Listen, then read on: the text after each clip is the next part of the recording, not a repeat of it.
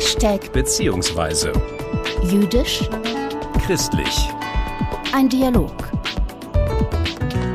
Folge 4 Ostern, beziehungsweise Pessach. Ja, Christian Stäblein mein Name, Bischof der Evangelischen Kirche Berlin-Brandenburg, Schlesische Oberlausitz. Und ich freue mich riesig, dass ich heute im Projekt beziehungsweise jüdisch-christlich im Dialog Andreas Nachama bei mir zu Gast habe, hier im Studio.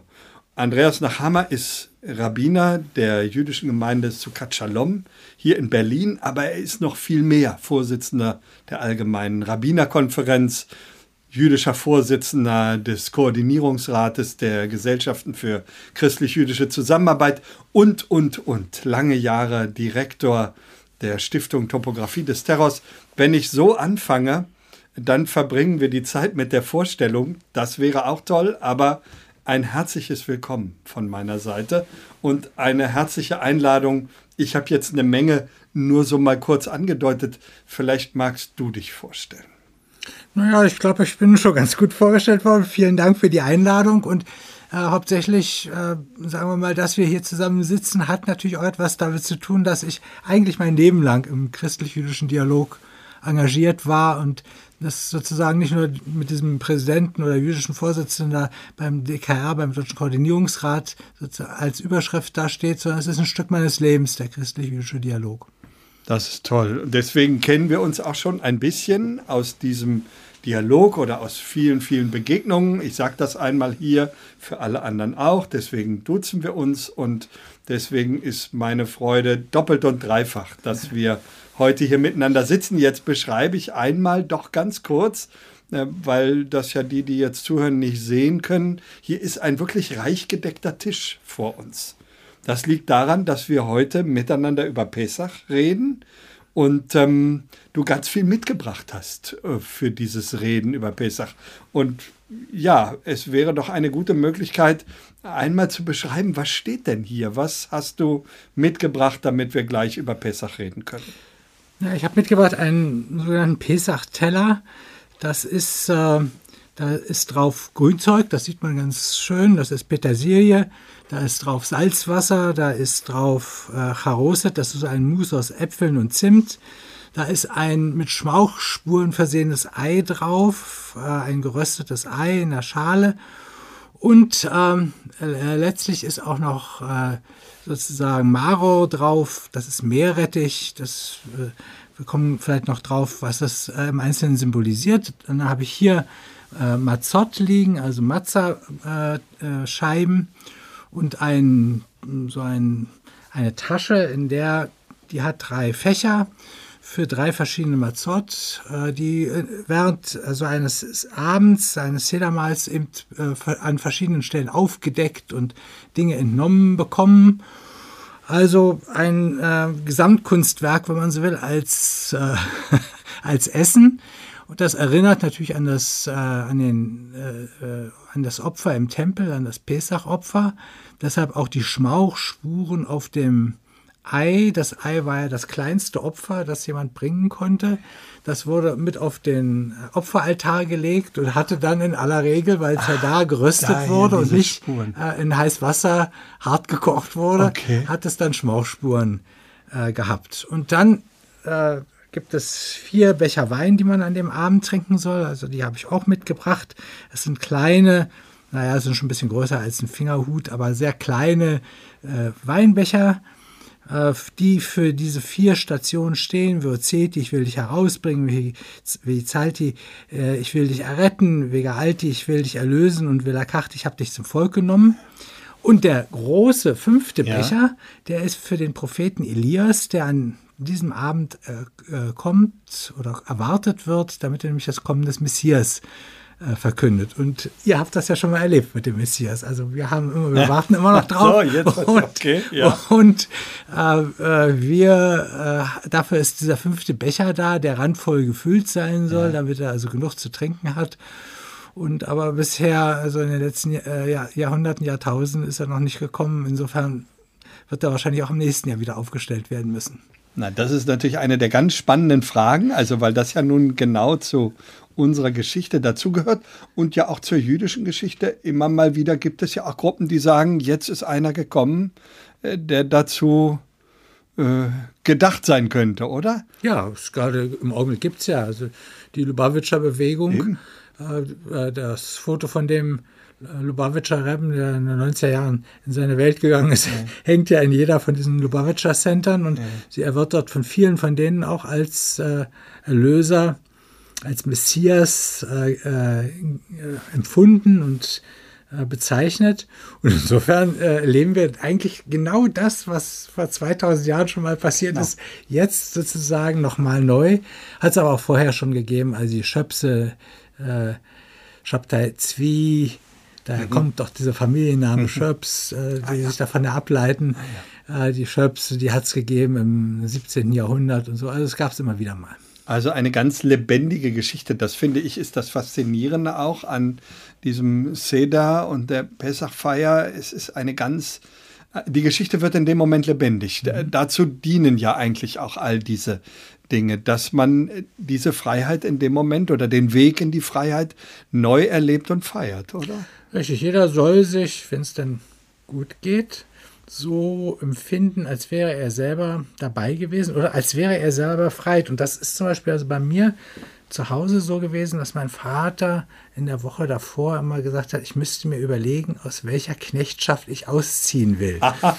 Und naja, also als Schüler hat man natürlich immer dann gerne gesagt, ja, aus der Schule oder so. Ja. Ähm, und das hat er dann natürlich nicht ak akzeptiert, hat gesagt, nein, eine Schule ist keine Knechtschaft und da lernt man was. Und, so. und dann gab es darüber natürlich Diskussionen ähm, die dann in späteren Jahren auch ernster wurden. Also äh, wo, aus, welcher, äh, aus welchen Gegebenheiten will man sich eigentlich gerne herausdenken oder befreien? Naja, insofern, äh, Pesach liegt ja jetzt, wenn ich es richtig sehe, schon wieder ein oder zwei Wochen äh, zurück. Aber ich glaube, ein Gefühl dafür, was Freiheit und was Unfreiheit im Moment heißt, haben wir im Moment alle sehr gegenwärtig und lebendig. Insofern war das dieses Jahr nochmal eine besondere Pesach oder Sederfeier für euch? Ja, naja, es war einmal dadurch schon besonders. Normalerweise würde ich ja das immer mit meiner Gemeinde machen. Also da sitzen dann 80, 100, 110 Personen beieinander und wir singen die Lieder gemeinsam. Das entsteht natürlich auch so eine, äh, ein Gemeinschaftsgefühl. Ähm, das ist jetzt mit Zoom nur sehr bedingt äh, mhm. möglich gewesen. Also ja, die Kinder konnten diese vier Fragen stellen, mhm. die einen durch den Abend leiten. Mhm. Also mhm. was unterscheidet diese Nacht von allen anderen Nächten und so. Das haben die bei Zoom dann eingespielt. Das haben wir dann auch gehört von alle von den ja. Kindern, die an verschiedenen Stellen, an verschiedenen, in verschiedenen Wohnungen waren. Aber es ist natürlich nicht das Gleiche. Das muss man einfach mal so sagen. Eigentlich ist das der Abend, an dem die Gemeinde oder auch die Familie, da wo große Familien sind, äh, zusammenkommt und wo man sich äh, im wahrsten Sinne des Wortes auch in den Arm nimmt. Also äh, wo man miteinander feiert. Und das ist also im letzten Jahr ganz und gar misslungen. Und in diesem Jahr mit den technischen Hilfsmitteln, die wir dann in der Zwischenzeit entwickelt haben, die wir auch bedienen können, naja, etwas besser, aber eben kein Ersatz für das, was es eigentlich sein soll. Und ich nehme mal an, dass Ostern genauso und Weihnachten auch genauso in den Familien war, dass das alles immer nur sehr eingeschränkt möglich war. So ist es. Also ähm, dieses Jahr war ja wirklich Ostern auch. Naja, Eier konnte man suchen, äh, was ja doch eher ein, äh, wenn wir jetzt gerade hier, ich gucke so fasziniert auf den Teller, der so viele Bräuche symbolisiert. Das Eiersuchen ist ja ein ganz heidnischer Brauch muss man an dieser Stelle doch äh, einmal festhalten jetzt für ähm, sozusagen das christliche Feiern. Aber ich gebe zu einer, den ich sehr gerne mache. Ähm, geht aber im Moment nur draußen. Nein, ich will noch mal äh, doch dem nachsehen, was du jetzt gesagt hast, weil ich glaube, darin steckt ja eine tiefe Wahrheit. Man zieht nur gemeinsam in die Freiheit, oder? Ja. Man zieht man nicht zieht, allein. Man zieht nicht alleine in die Freiheit, man zieht gemeinsam in die Freiheit. Und es ist ja so, es geht ja dieses, diese Pesach-Tage gehen ja sieben plus ein Tag, also acht Tage in der Diaspora lang. Und der letzte Tag dieses äh, Pesach jeweils ist das Pesach Latit, also das Pesach der Zukunft. Ja. Also da geht es um die äh, äh, Befindlichkeiten, denen man ist. Und Also ich weiß das zum Beispiel von meiner Mutter sehr genau, äh, die beschrieben hat, wie äh, Pesach 1945 sie eben nichts hatte, keine Matza und nichts. Äh, die Befreiung kam erst später im Mai. Ja. Äh, aber wo ja. eben alle äh, an dem Tag, die sich da getroffen haben oder gesehen haben oder auch nur voneinander wussten, gesagt haben, das in dem wir jetzt drinstecken, dieses Schlamassel, das muss zu Ende gehen. Mhm. Und das war denen sozusagen ganz äh, präsent. Und ähm, ich glaube, dass sowas gibt es immer wieder und das ist am, am, Ende uns ja auch in diesem Jahr äh, so eine Situation, die, ja, also wir würden schon, glaube ich, alle gerne haben, dass diese Bedrückungen, die von der Pandemie auf die ganze Welt ausgehen, ja nicht nur auf uns hier in Deutschland sondern, oder in Europa, sondern auf die ganze Welt, dass es uns gelingt, die mit Impfen und mit anderen Dingen, vielleicht ja auch mit Medikamenten, die man entwickelt, äh, zu überkommen. Ja. Und das ist das, was ich auch meinte mit äh, Freiheit und Unfreiheit. Es geht ja jetzt nicht sozusagen um irgendein Beschimpfen von Regierungen, die das angeblich besser oder schlechter können, sondern äh, die Pandemie selber ist etwas, was uns ja wieder vorführt, wie ja, wie verhaftet wir natürlich auch in unserer Geschöpflichkeit und in ja. unserer Begrenztheit sind und wie sehr wir darauf vertrauen, dass wir das nicht alleine aushalten, dass das jemand mit uns aushält, aber wie sehr wir auch darauf warten, daraus wieder einen Zug in die Freiheit machen zu können. Du hast ein Buch in die Hand genommen. Ja, das ist eine Haggadah, also so eine Pesach-Geschichte und die diesen Abend äh, sozusagen beschreibt oder durch den Abend führt von 1954 von Robert Raphael Geis, einem äh, Rabbiner herausgegeben der frühen Zeit, also nach der Nachkriegszeit. Und der schreibt hier in dem Vorwort, hätte in den Jahren der Verfolgung einer behauptet, in diesem Land würde jemals wieder eine Haggadah herausgegeben werden, man hätte es ihm nicht geglaubt. Dass es nun doch so sein kann, mutet uns an wie ein Wunder, wie ein Triumph des Lebens über den Tod.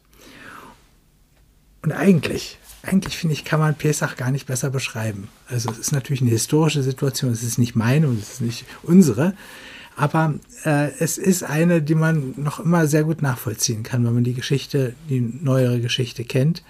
Und äh, wenn man ihn kennt, äh, also als einen der Protagonisten des äh, äh, äh, christlich-jüdischen Dialogs, dann äh, weiß man einfach, äh, das ist äh, ein Stück der Wirklichkeit und daran sieht man, dass dieser Feiertag auch immer von den Leuten in jeder Generation ein bisschen anders verstanden wird. Und das ist auch gut so, finde ich. Das ist auch gut so. Und jede Generation gestaltet es neu und ich, bei mir hat sich das so eingeprägt und wieder stehen wir am Sinai, also das ist jetzt erstmal noch nicht, sondern Auszug eben, aber wieder ziehen wir miteinander aus. Das gilt für jede Generation ja auch noch. Ich sage jetzt einmal wir, weil ich so begeistert bin von dem, was du erzählst. Natürlich, ähm, du hast das schon angesprochen, gibt es dann auch die verschiedenen Perspektiven, was das mit dieser Erwartung und Elias angeht. Aber ich will noch einmal fragen, weil du jetzt von Robert Raphael Geis, einem wirklich beeindruckenden und bedeutenden Rabbiner,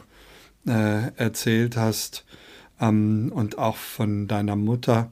Gibt es für dich selber auch ein, ein, eine Pesach, eine Sederfeier, die du in besonderer Erinnerung hast?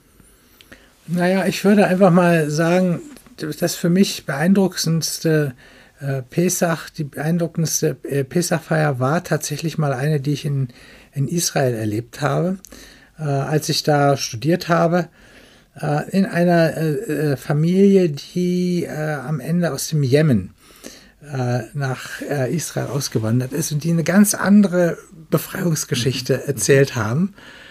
das fand ich sehr, sehr eindrucksvoll, weil die tatsächlich ja, in Flugzeugen, aber am Ende durch die Wüste äh, äh, gekommen sind und äh, sagen wir mal, die Parallelen in einer ganz anderen Weise ausgelegt haben, als ich das von zu Hause aus meinem Elternhaus kannte. Und doch war es die gleiche Geschichte. Also mit einem mit einer ganz anderen Konnotation und doch war es die, äh, diese Geschichte. Und das fand ich ja sehr, sehr eindrucksvoll, das werde ich nie vergessen. Mhm.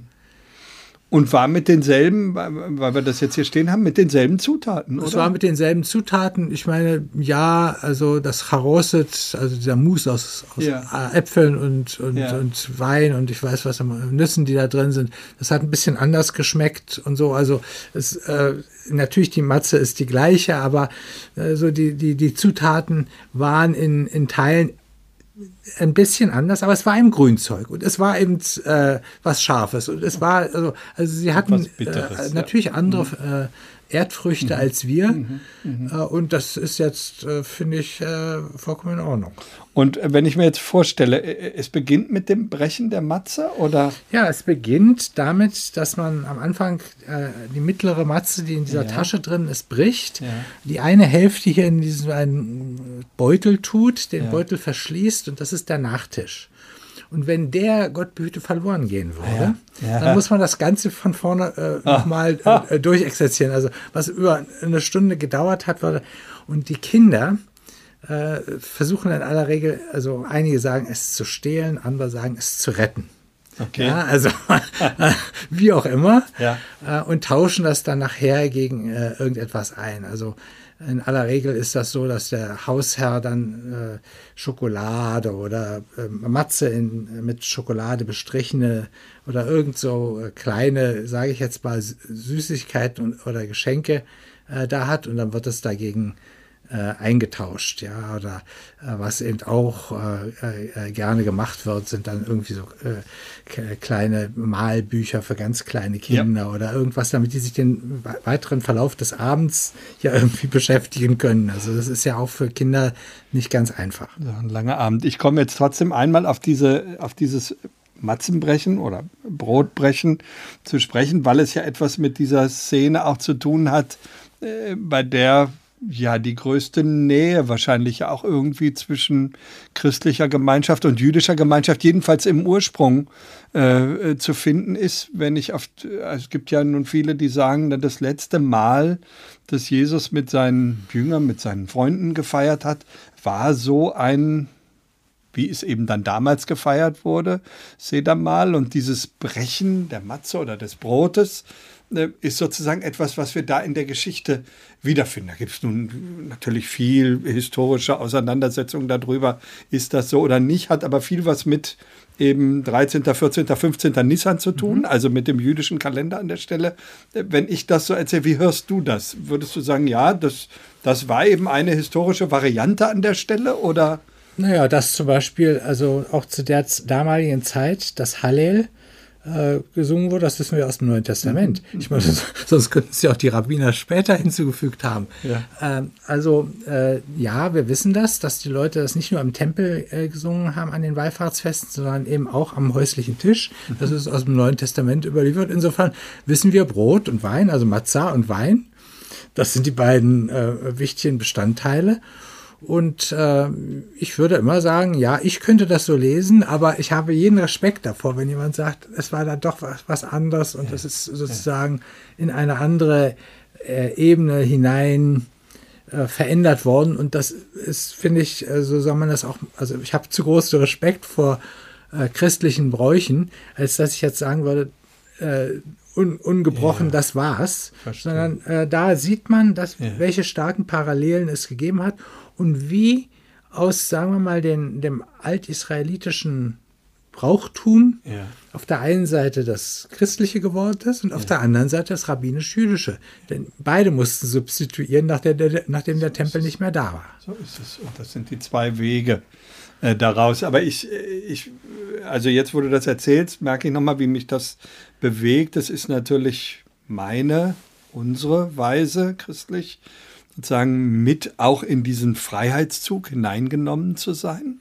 Das ist das Tolle, das, ich sage es jetzt mal ganz bekenntnisartig geradezu, dass mich der Jude Jesus mit hineinnimmt in diesen Freiheitszug, in, in, in dieser Feier äh, an der Stelle, in der Feier des Abendmahls. Und deswegen war es dieses Jahr äh, Ostern ja auch so, dass der in den Ostergottesdiensten der Hauptpredigtext in den Gottesdiensten der Auszug aus Ägypten war. Also die Geschichte aus Exodus an der Stelle, äh, weil man das so stark sozusagen zusammenbringt an dem Punkt.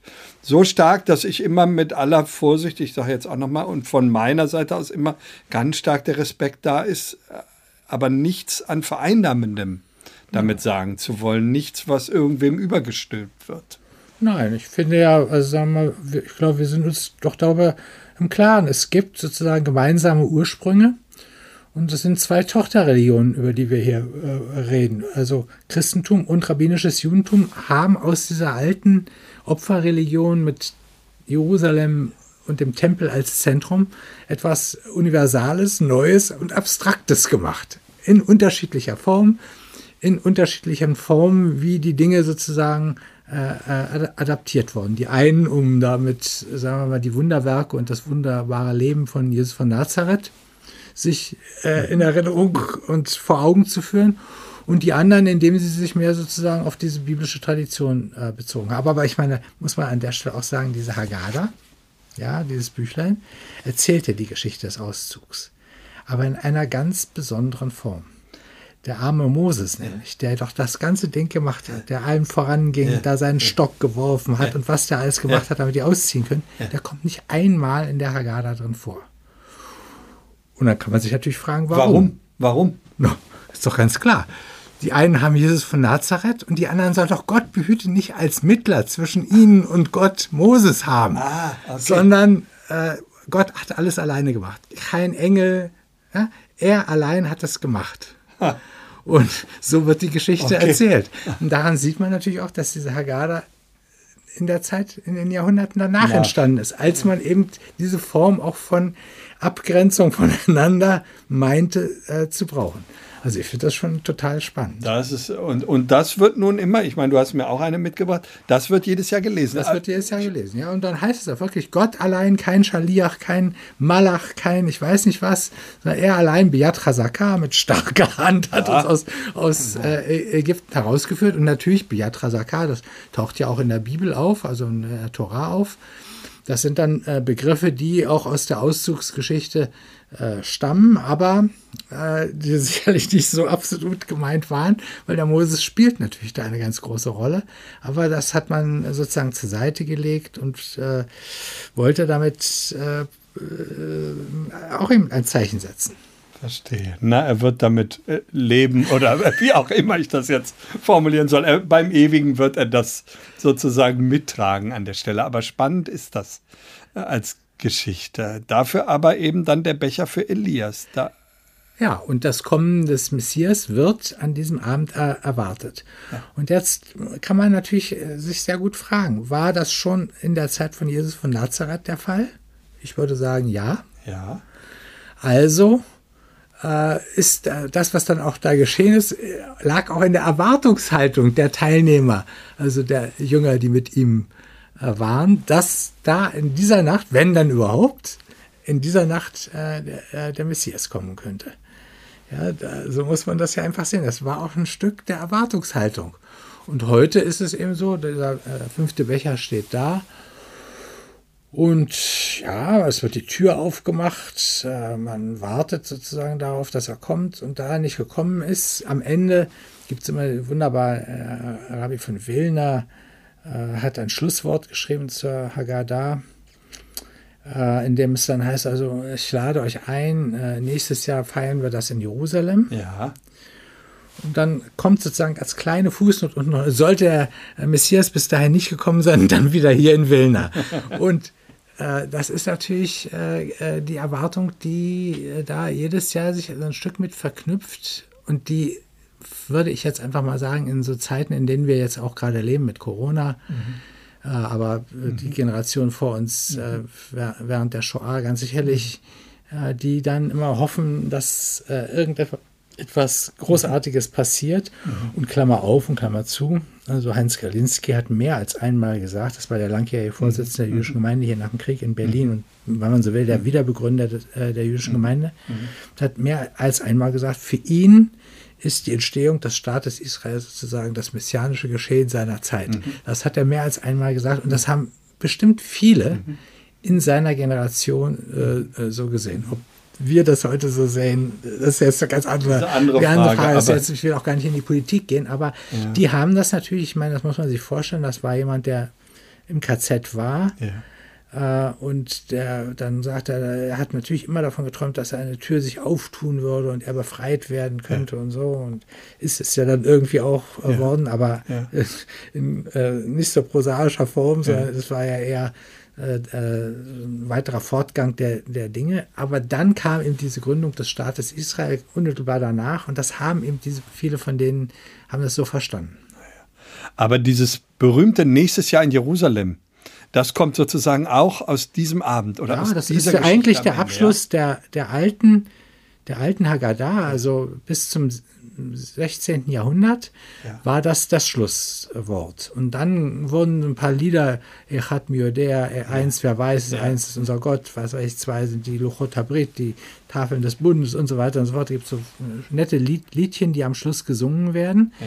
Die sind erst zum 17. Jahrhundert, 18. Jahrhundert dazugekommen. Die Melodien mögen auch erst aus dem 19. Jahrhundert stammen, da mag es früher andere gegeben haben. Und äh, die äh, sind sozusagen dann nochmal ein zweites Ende und dann äh, äh, haben eben diese chassidischen äh, Rabbiner Osteuropas äh, gesagt, naja, also ganz am Ende müssen wir eben dann doch nochmal sagen, nächstes Jahr machen wir es dann äh, in Jerusalem und wenn eben nicht, dann, äh, dann doch, doch hier. Also das, das wird eigentlich nochmal am Ende äh, wiederholt. Und Klammer auf und Klammer zu. Ich bin mir nicht so sicher, ob die wirklich das Jerusalem auf der Landkarte gemeint haben. Mhm, mhm, mhm, Denn Kirchen und Synagogen sind geostet. Ja, weil von, äh, äh, vom Osten kommt das Licht, ex oriente lux.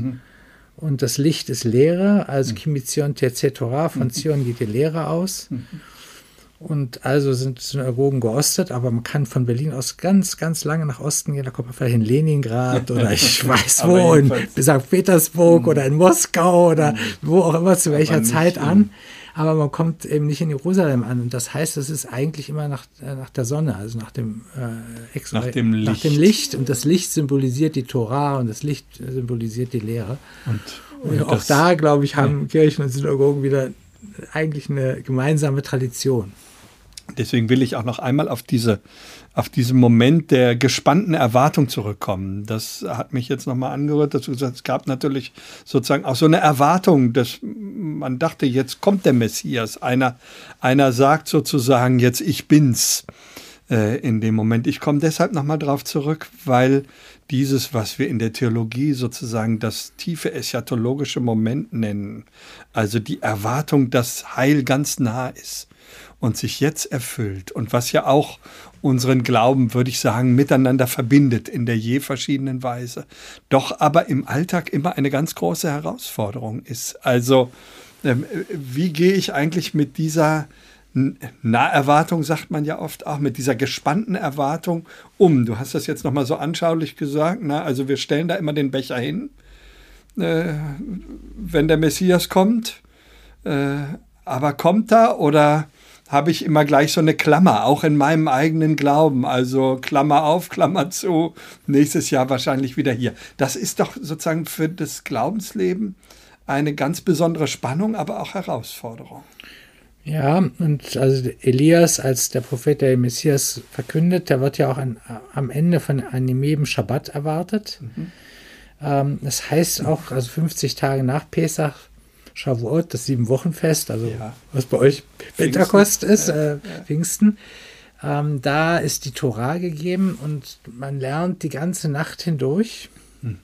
Weil sich doch an irgendeiner Stelle wird sich der Himmel öffnen um einen Spalt und eine neue Erleuchtung wird herunterkommen oder äh, eben der Messias, also der wird an ganz vielen Stellen eigentlich im Jahr erwartet, aber die Hauptstelle, muss man einfach mal sagen, ist Pesach. Ja, ja. Und äh, deshalb sitzen ja auch die Familien zusammen. Die Familie sitzt zusammen, um ihn gemeinsam äh, in Empfang zu nehmen. Ja, und ich habe auch mal gel gel gelernt oder gehört, wenn alle den Schabbat erfüllen würden ja.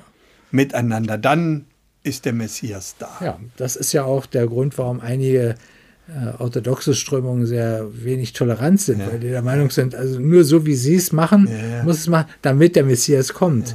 Also da gibt es äh, sehr, sehr, unterschiedliche Auslegungen, aber es ist natürlich total spannend und ich finde es auch spannend äh, äh, zu sehen, was, sagen wir mal, in der äh, anderen Tradition, also in der christlichen Tradition, wie es da verstanden wird. Ja, das finde ich auch äh, spannend, auch mit diesen äh, 50 Tagen, die ja dann auch äh, kommen, die in anderer Weise gefüllt sind.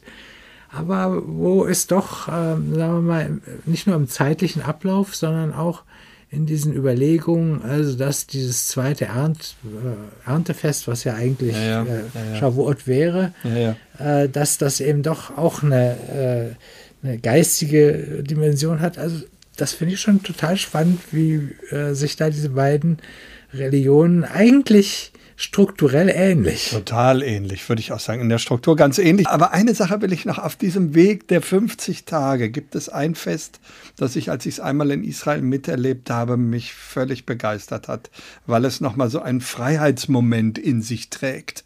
Ähm, Lag Omer, das, das ich erlebt habe als ein Verbrennen von ja, was eigentlich? Also ich bin äh, damals durch den Norden Israels gefahren und überall waren sozusagen kleine Feuer zu sehen und das hatte etwas von Freiheitsfeuer, äh, was man an diesem, ich glaube es ist der 33. Tag, ähm, macht. Aber äh, so ganz erklären konnte ich es mir nicht, deswegen frage ich es jetzt. noch. Ja, Lakba Oma, das ist äh, sozusagen eigentlich das Sonnenwende, Sommersonnenwendefest, Ja. so muss man es äh, sagen. Also es ist äh, da eigentlich äh, soll es nach Möglichkeit die kürzeste Nacht im Jahr sein.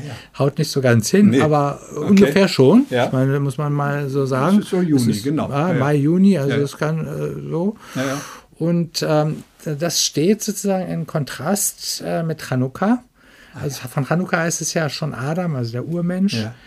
hätte äh, Chanukka gefeiert, das Wintersonnenwendefest mit, mit Fackeln. Okay. Also die beiden, ja, und das ist dann alles wieder mit anderen Inhalten äh, substituiert und äh, äh, überformt worden. Und ähm, diese Zeit zwischen Pessach und äh, Shavuot, das ist ja eine Zeit eigentlich äh, der, der Trauer. Es sollen keine Hochzeiten stattfinden. und warum? okay. Weil man früher eine Woche lang Hochzeit gefeiert hat und da soll man die Ernte einbringen und nicht, äh, Nicht feiern. nicht feiern. Und das hat man dann mit schönen, mit anderen äh, Bräuchen. Da gab es eine Seuche und den Schülern von Rabbi Akiba und an dem Tag ist Rabbi Johanan, Ben, äh, ben Johanan zum, zum, äh, Zachai zum Himmel gefahren und äh, so, so lauter so Geschichten. Also ich will jetzt noch mal einmal für alle, die jetzt hier das nur hören und nicht sehen können, sagen, es ist ein, ein, ein Traum, äh, ich sag mal, Rabbi Nachama äh, zuhören zu können in der ganzen Gelehrsamkeit. Ich könnte jetzt anstupsen, welches Fest auch immer ich wollte und wir könnten ganz viel dazu hören. Aber es gibt hier äh, so eine Fragentüte. Fragen Aus der Wundertüte. Die mache ich jetzt mal auf, hier schön laut, ähm, so dass das auch alle hören können. So, und dann ist das offen und damit gehe ich jetzt einmal rum. Äh, Braucht auch keiner Sorge haben, wir sind beide frisch getestet. Ähm, und äh, du darfst da einmal reingreifen und ein paar Zettel gleich raus. Zwei habe ich jetzt gut. Und dann gucke ich mal, was noch so mit übrig ist. Was steht denn da drauf? Also was ist hier liebster Oster- oder Pesach-Brauch? Na, Also ich kann das für äh, Pesach ja äh, sehr genau sagen. Also mein liebster Brauch ist tatsächlich äh, Matzah zu essen. Das ist, finde ich, ganz wunderbar. Die ersten fünf Tage esse ich es ganz gerne, den sechsten Tag, na, den siebten Tag. Ja. Und am achten Tag bin ich total froh, wenn es dann wieder vorüber ist und man wieder normales Brot essen kann. Sehr schön. Ähm, also, äh, dann habe ich jetzt hier die Frage, suchen Sie auch noch Chametz oder Eier? Also Chametz müssen wir, glaube ich, erstmal erklären. Ja, Chametz ist das, sagen wir gesäuerte Brot, das aus der Wohnung und aus allen Räumen, für die man Verantwortung trägt, äh, vor Pesach äh, beseitigt werden soll. Und dann gibt es auch am Anfang dieser ganzen Zeremonie ein Ge Gebet oder eine Formel, wo man sagt, also sollte ich irgendwas übersehen haben, ist das null und nichtig. Und ähm, man stellt sozusagen alles auf das Frische äh, ein und das ist, hat natürlich was mit den alten Zeiten zu tun, wo man die Sachen nicht konservieren konnte und die Ernte des Vorjahrs äh, äh, vernichten musste. Äh, und das macht man jetzt hier sozusagen symbolisch, äh, man hat ein kleines Feuerchen, also so ein Spirituskocher oder was auch immer.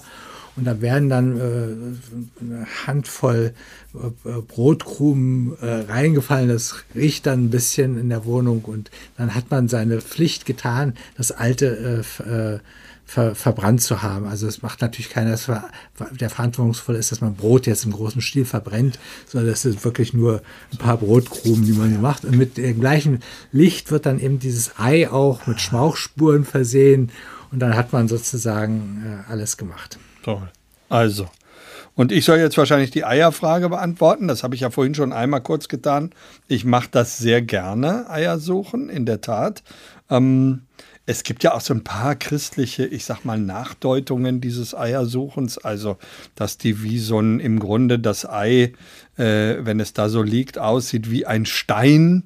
Äh, aber ja, die Auferstehung sozusagen das Symbol dafür ist, dass Jesus sozusagen den Stein des Todes gebrochen hat, den Stein weggerollt hat. Und so ist das Ei, was ich da finde und was aussieht wie ein Stein, eben in Wahrheit der Träger des Lebens. Das ist ein bisschen eine christliche Nachdeutung, ähm, aber ich glaube, das Eiersuchen ist doch eher begründet sozusagen in den vielen Frühjahrsbräuchen und Fruchtbarkeitsbräuchen, die eben zu dieser Jahreszeit auch dazugehören. Ich sag mal so, ich mache es trotzdem. Ich habe mir eine andere Erklärung noch dazu gesucht, wahrscheinlich muss man das eher sagen, wenn man die Auferstehungsgeschichten im Neuen Testament, die österlichen liest, dann ist es nicht nur einmal so, dass die, die mit dem Auferstandenen konfrontiert werden, im Grunde erstmal erschrecken.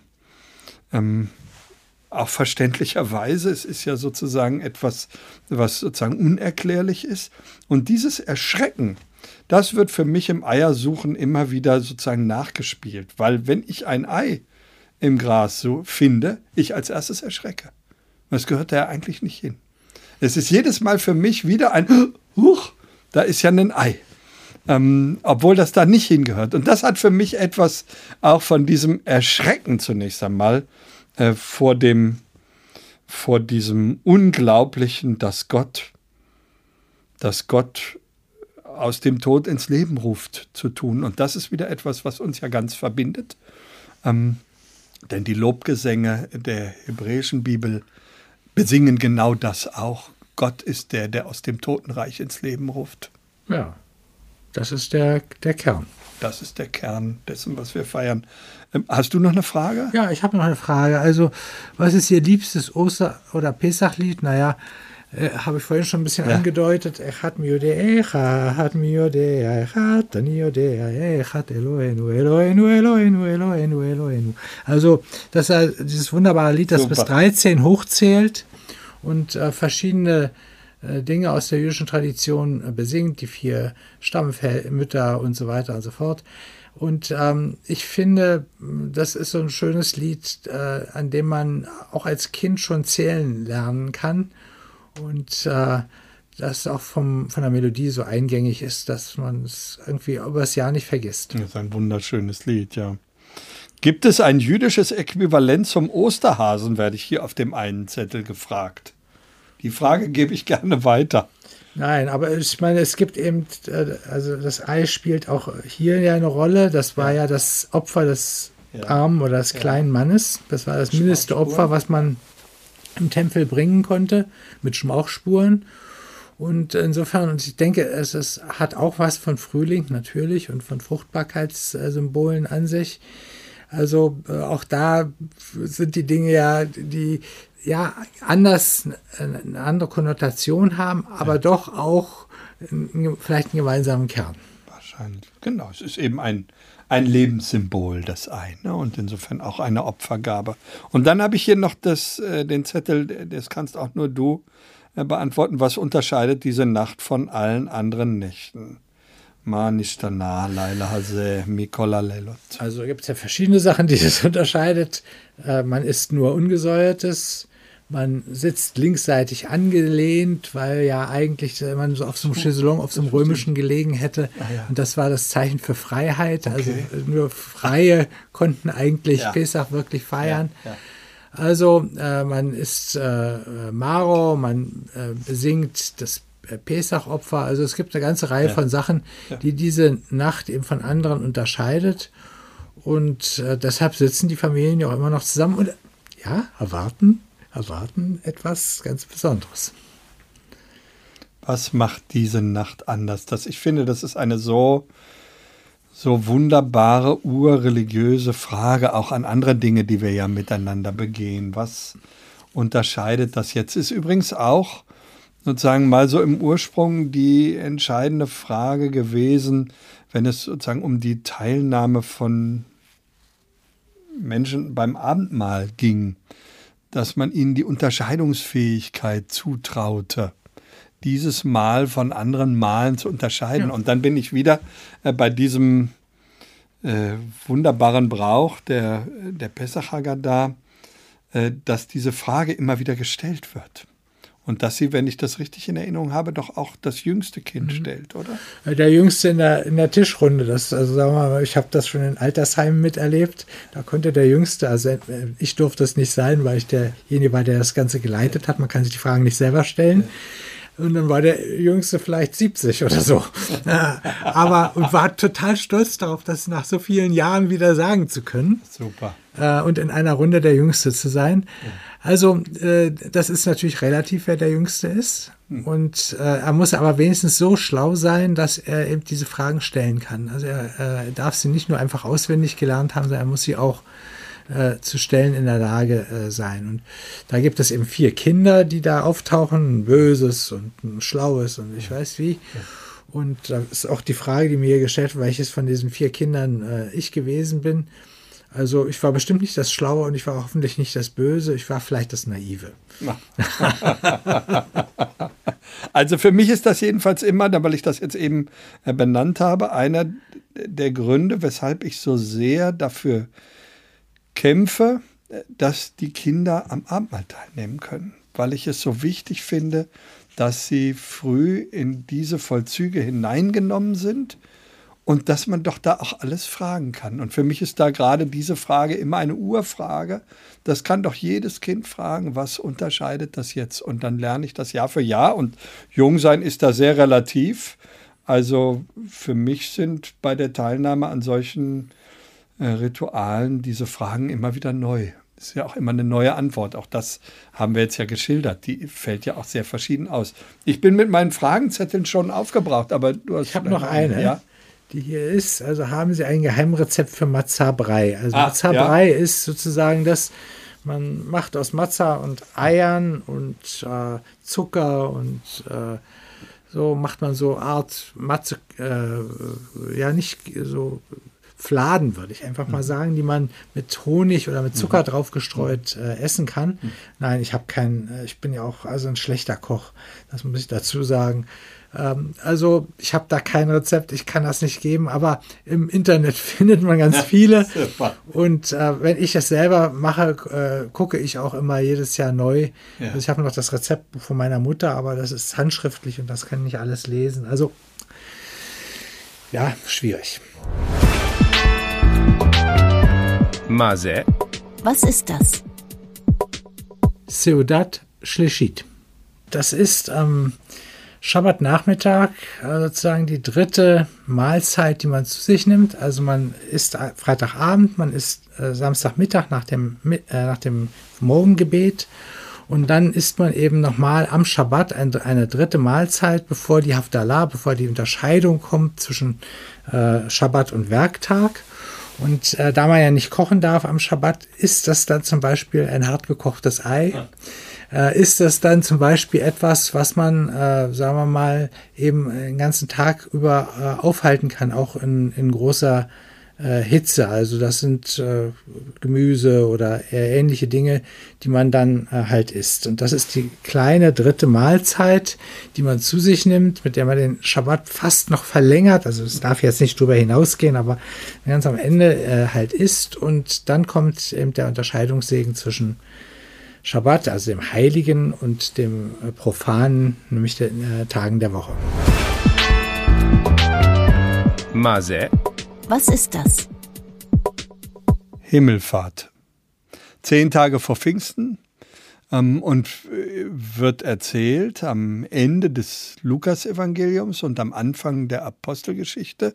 Das ist das sogenannte lukanische Doppelwerk. Also für beide nimmt jedenfalls die Tradition den gleichen Schreiber, nämlich Lukas, an und ist die Aufnahme Jesu in den Himmel. Also nach der Auferstehung ist er noch einige Zeit sozusagen auf der Erde bei den Seinen gewesen und dann Himmelfahrt aufgenommen worden in den Himmel. Äh, das ist eine Geschichte, die man sich auch sehr anschaulich machen kann. Wenn man äh, in Jerusalem auf dem äh, Ölberg ist, dann äh, gibt es da auch Menschen, die wollen einem gern die Fußabdrücke zeigen ähm, und vieles andere. Also es ist ja eine Geschichte, um die man ganz viele Legenden herum bilden kann. Es ist theologisch aber natürlich sehr bedeutsam, weil es einerseits sozusagen den Abschied von Jesus auf der Erde darstellt und andererseits ähm, die Vorstellung, dass Jesus nun zur Rechten Gottes im Himmel aufgenommen ist.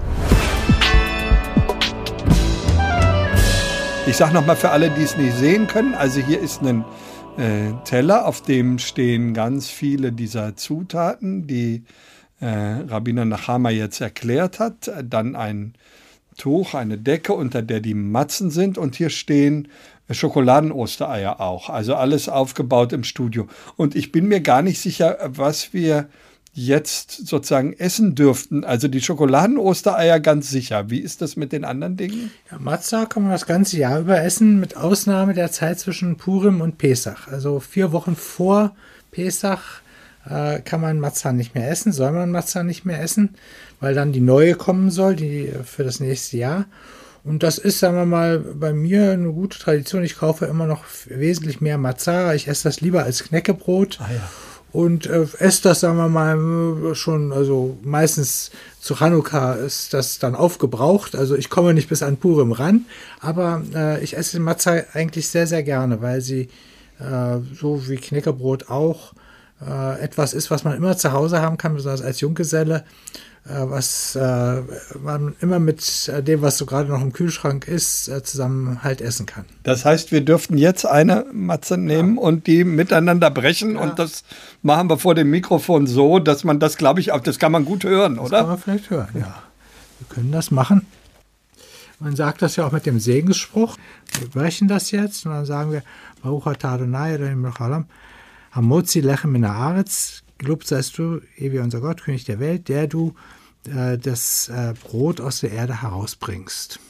Amen. Ich sage Amen und herzlichen Dank für den Besuch.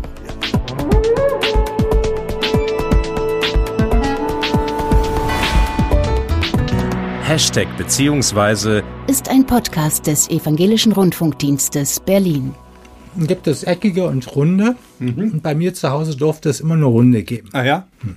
Meine Mutter hat gesagt, damit beginnt das äh, Jahr mit den drei Wallfahrtsfesten. Es soll oh. kein Ende und kein Anfang haben. Mhm. Das hatte also, das war, deshalb kaufe ich immer noch in Tradition an meine Mutter denkend runde Mazot. Ja. Super. Es ist ja keine Aufnahme mehr, dann kann ich ja zugeben, dass bei uns immer eckige im Schrank stehen. Ja. Also wir haben immer Mazzotta zu Hause. Und auch die gebräuchlicheren. Ja, ne? Ja, aber. Ja, die haben dann nochmal so eine Perforationslinie dazwischen. Meine Mutter da hat immer darauf bestanden und ich habe irgendwann mal, also in den letzten Jahren, nicht drauf geachtet. Da lebte sie noch und sie wollte, ich sollte ihr das besorgen und dann brachte ich ihr eckige. Dann musste, musste ich gleich wieder. Oh, ja, wieder los, Junge. Wieder los. Nein, du weißt doch.